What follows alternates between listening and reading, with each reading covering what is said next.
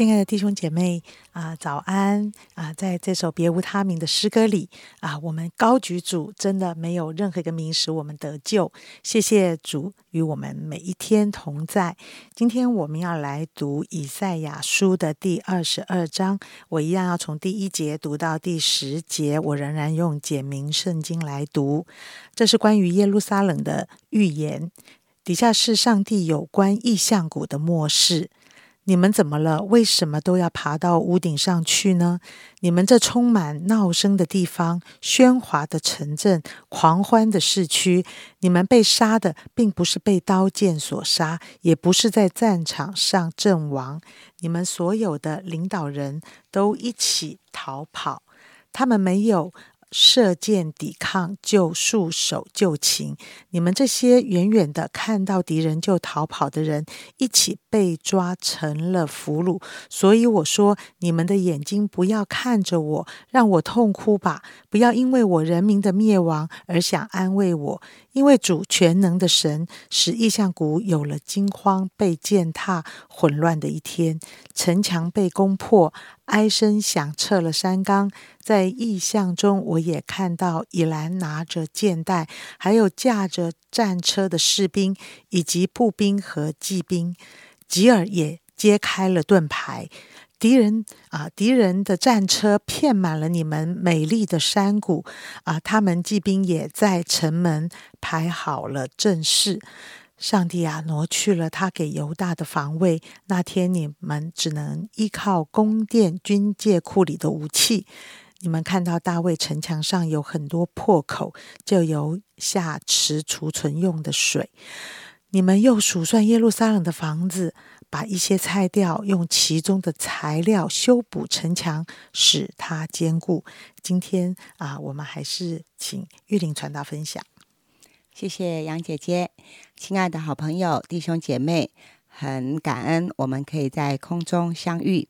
然后我们继续的要来看以赛亚书的第22章那昨天呢是讲到巴比伦以东阿拉伯的末世。那这一章呢是在讲耶路撒冷的异象。好，那第1节讲到论异象谷的末世。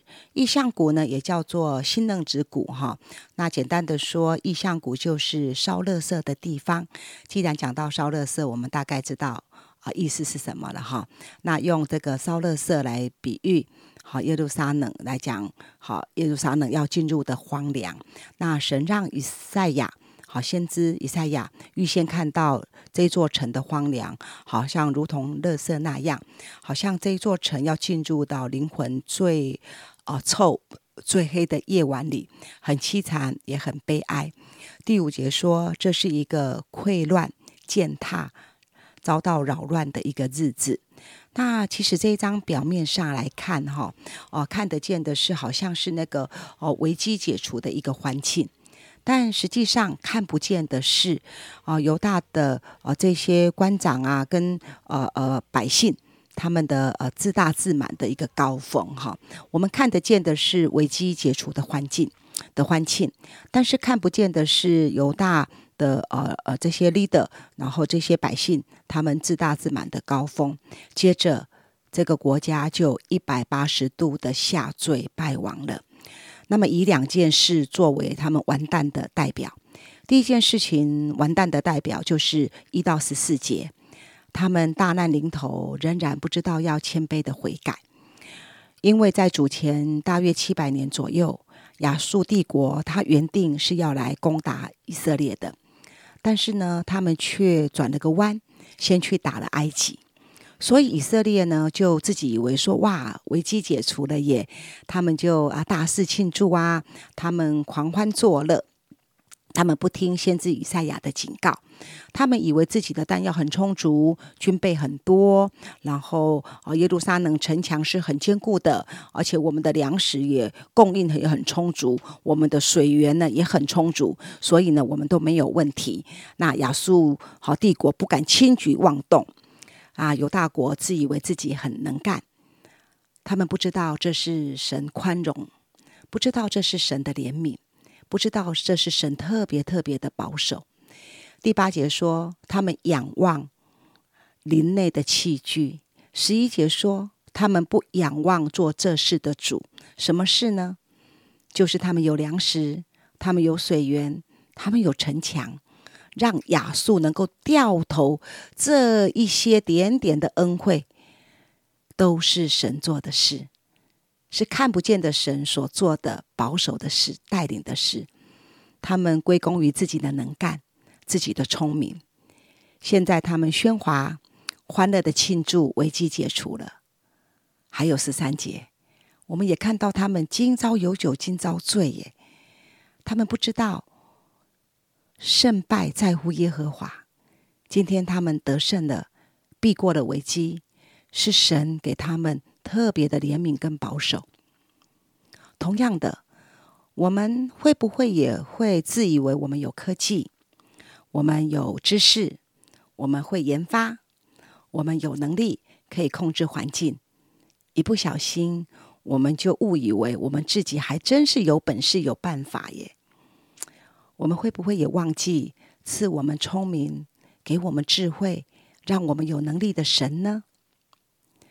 神的仁爱宽容永远都是给我们悔改的机会。这是第一件事，大难临头他们仍然不知道悔改。第二件事就是第15节到25节，官长领袖骄傲自恃，那么这样的事情上帝要鉴察，要追讨。在这里举了一个人做代表，那个人叫做瑟伯纳，他是宫廷的总管，他是财务大臣。他的自大自满也象征了整个城市的骄傲自大。他的自大自满也代表着整个城市这个自大骄傲的一个缩影哈。他觉得整个国家都是依赖他，因为有他当总管，因为有他掌管财务，所以这个国家呢才会安定，这个国家直到现在还非常的繁荣。举一个例，他呢在不该在他放地方的地方，他为自己预先凿了坟墓。第16节说他在高处为自己凿坟墓。神说，你在这里做什么？你在这里做什么？这句话我不知道你熟不熟。在创世纪，神曾经对他所造的所爱的亚当夏娃也曾经说过这句话，你在这里做什么？意思就是这不是你当做的事。瑟伯纳，你当做的事是什么呢？是要把荣耀归给神。为什么这么说？因为瑟伯纳他跟西西家王一样，他们共同经历过亚述王西拿基利围困耶路撒冷的时候那一段最艰困的历史。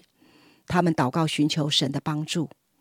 在历代志下的19章那里说到，耶和华论到亚述王如此说，他必不得来到这城，他也不会在这里射箭，他不会拿盾牌进到城前，他不会逐雷攻城，不会逐雷攻城。亚述王从哪条路来，他就从哪条路回去，他不会来这城的。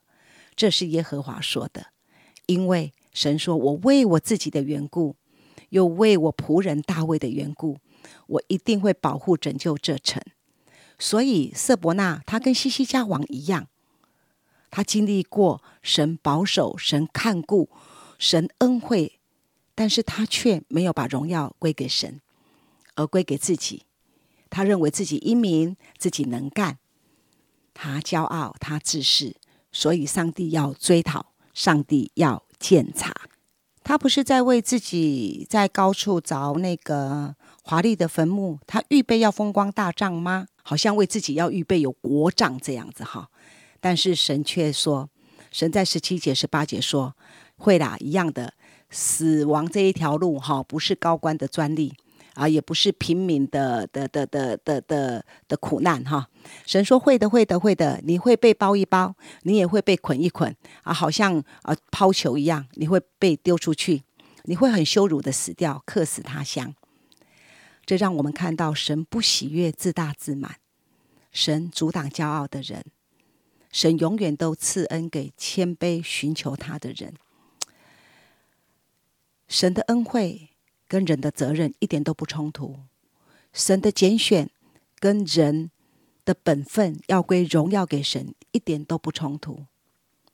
弟兄姐妹，好朋友们，只要我们愿意回头，一回头就有恩典，因为神是施恩的那一位神。